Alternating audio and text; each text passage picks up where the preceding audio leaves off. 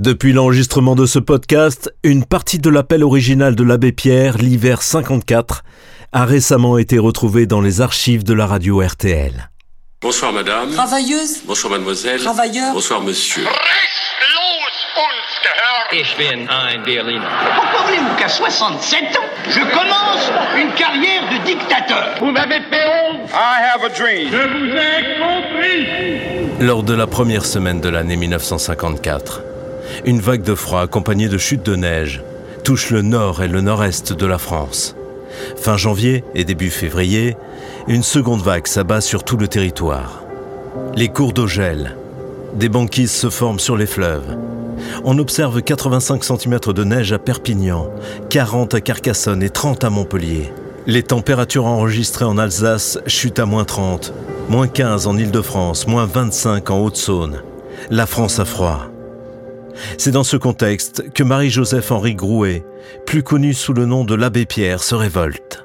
Ancien résistant, ancien député et créateur du mouvement Emmaüs autour de l'activité de chiffonnier, est scandalisé d'apprendre que des hommes et des femmes meurent de froid dans les rues, alors que le pays souffre d'une pénurie de logements depuis la fin de la Seconde Guerre mondiale. La France manque de tout. Ce premier février mille neuf cent cinquante-quatre, le froid fait de nouvelles victimes. L'abbé, défenseur des sans-abri, vient d'apprendre la mort d'une femme et d'un enfant.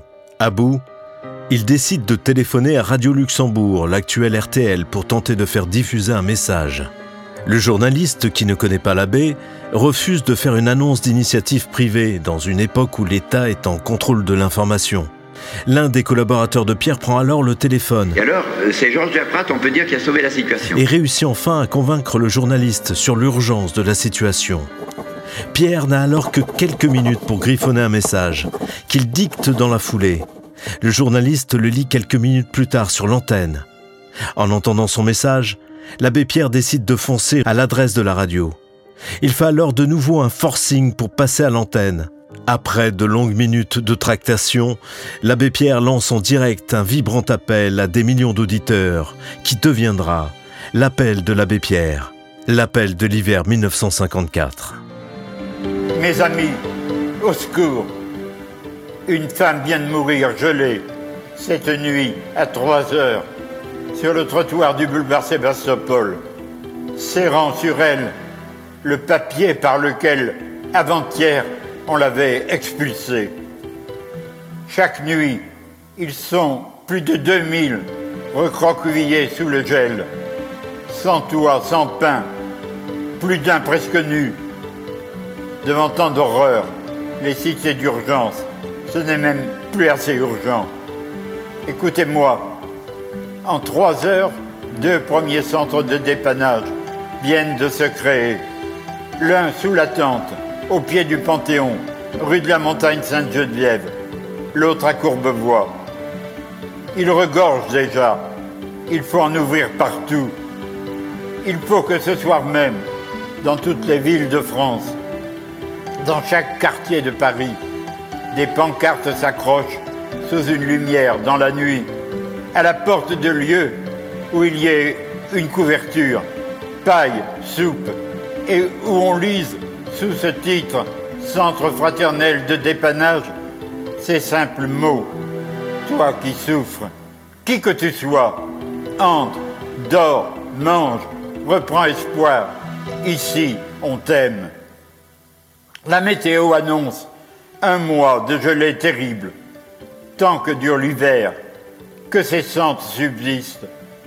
Devant leurs frères mourants de misère, une seule opinion doit exister entre hommes, la volonté de rendre impossible que cela dure.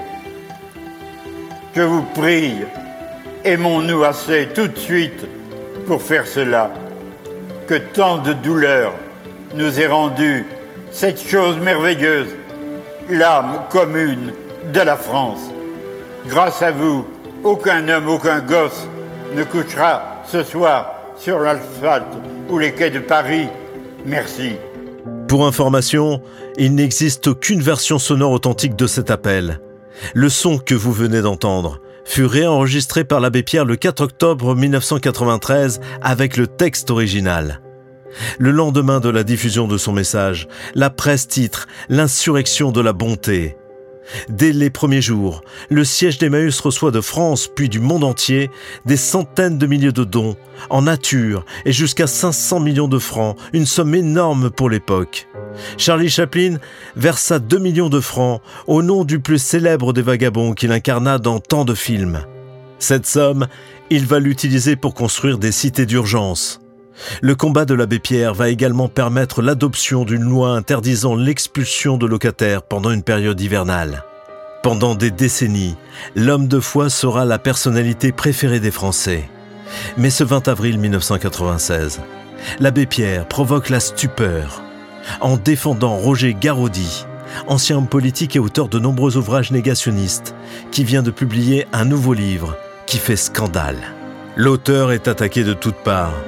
Pierre vient à l'aide de son ami de toujours, son ami de la résistance, et cautionne au passage des réflexions douteuses et négationnistes sur la Shoah. Au moment où, pour ma génération, est apparue l'extraordinaire atrocité abominable de tout ce qui était né d'Hitler et de son régime, euh, il n'est pas surprenant qu'on ait été porté à exagérer, sans que ce soit par malhonnêteté, mais dans la passion. Le pire service qu'on puisse rendre, le plus grand mal qu'on peut faire à une cause, c'est de lui apporter des arguments exagérés. La France est sous le choc.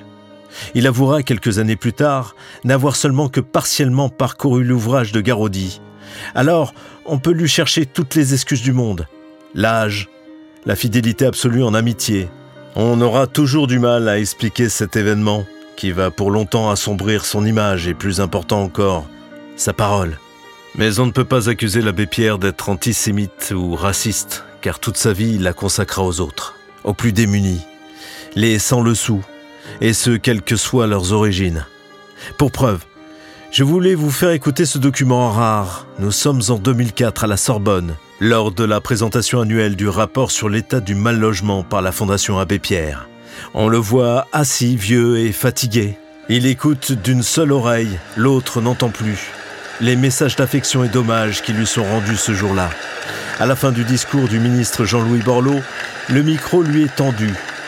Toujours assis, entouré de jeunes, sans aucune note, il déclare : Mes amis, et vous, monsieur le ministre, amis de longue date, et c'est ce qu'il y a de merveilleux dans l'amitié, de pouvoir, si celui qui est un ami est appelé à de hautes charges, de pouvoir le harceler et se montrer exigeant pour lui dire « accomplis tout ce qui est ta tâche ». Ce que je vais vous dire, ce sera rapide, mes amis. D'abord, excusez-moi, la surdité, je n'ai plus qu'un très peu de capacité d'une oreille. Cela fait que je n'ai pas pu entendre presque rien de vous tous.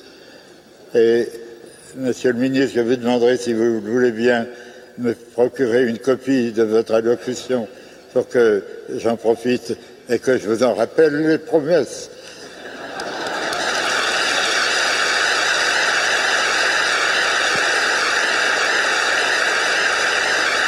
Merci.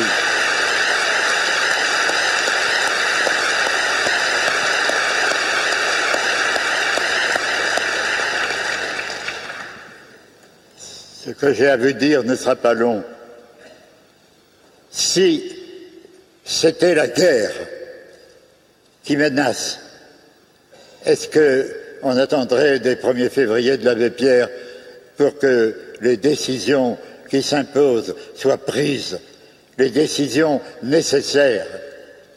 Or, sur ce problème qui nous rassemble ce soir, c'est la guerre.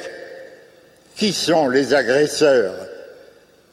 La délinquance qui s'étend dans la jeunesse, le manque d'école, l'analphabétisme, l'illettrisme qui prend des proportions inimaginables il y a peu, la mauvaise santé, la rupture des familles et le plus grave de tous ces ennemis, la perte d'espérance dans le cœur des filles et des garçons. Qui d'entre vous ne connaît pas l'un ou l'une, l'autre de ceux qui ont perdu le goût de la vie. Peut-être pour chaque, quelques-uns d'entre vous, ce que je dis en ce moment prend figure de tel ou tel que vous avez connu et qui a pu en arriver à l'acte du suicide. Nous en avons chacun connu. Et pire que le suicide, de se donner la mort, le dégoût de vivre, la perte de toute espérance. Or, dans cette, ce drame du manque de logement, c'est tout cela qui nous agresse, c'est en tout cela que le pays est menacé de périr, de perdre, comme on dit, son âme, autant que de perdre tout ce qui lui est cher, tout ce que nous aimons. Oui, notre pays est agressé depuis longtemps. Et on nous dit, on nous dit de tous côtés que nous sommes un des cinq ou six pays les plus riches du monde. Qu'est-ce qu'on en fait de cette richesse? Où est-elle? Pourquoi, comment peut-elle ne pas être mobilisée pour gagner la victoire contre cet ennemi abominable? Et alors qu'on nous dit que nous sommes si riches, nous voyons, nous apprenons, en suivant les informations politiques, que le budget sacré du logement, duquel tant de choses dépendent, est encore rogné une année de plus. Jusqu'où? Oh, mes amis, là est la vraie dimension de ce qui nous a réunis ce soir. C'est la guerre. Et nous devons nous mettre en cette disposition d'être décidés à faire ce qu'il faut pour la gagner. Peut-être le jour approche où ce sera possible, où ça apparaîtra comme une évidente nécessité de lancer quelques énormes emprunts sacrés auxquels ils ne pourraient pas être touchés pour autre chose que le logement. La victoire dans cette bataille, peut-être approche le moment où ce sera mûr. Je n'ai pas la compétence de conseiller dans ce domaine, mais je le pressens tellement je, je sens la tragédie dans laquelle le pays est engagé. Je pressens le moment où un tel emprunt est sacré, auquel aucun pouvoir ne devra avoir le droit de venir émarger, réservé pour le logement, emprunt fraternel du logement. Le moment vient où cela, je l'espère, permettra alors de ne plus douter. Et si cela ne se fait pas avant que vienne, et vous le savez, c'est, on me blague là-dessus, mais je suis impatient de finir ma vie, que le bon Dieu m'appelle. Quand je souris, je dis aux grandes vacances. Si cela n'arrivait pas avant que je rende mon dernier soupir, sur ma tombe à la place de fleurs et de couronnes, apportez-moi des listes de milliers de familles, de milliers de petits-enfants auxquels vous aurez pu donner les clés d'un vrai logement. L'abbé Pierre, celui qui a toujours souhaité mourir jeune, s'éteint le vingt-deux janvier deux mille sept à l'âge de quatre-vingt-quatorze ans. Son œuvre, sa fondation, Emmaüs, et ce qu'il appelait affectueusement ses compagnons, continuent tous les jours d'agir à travers le monde, au service des plus démunis.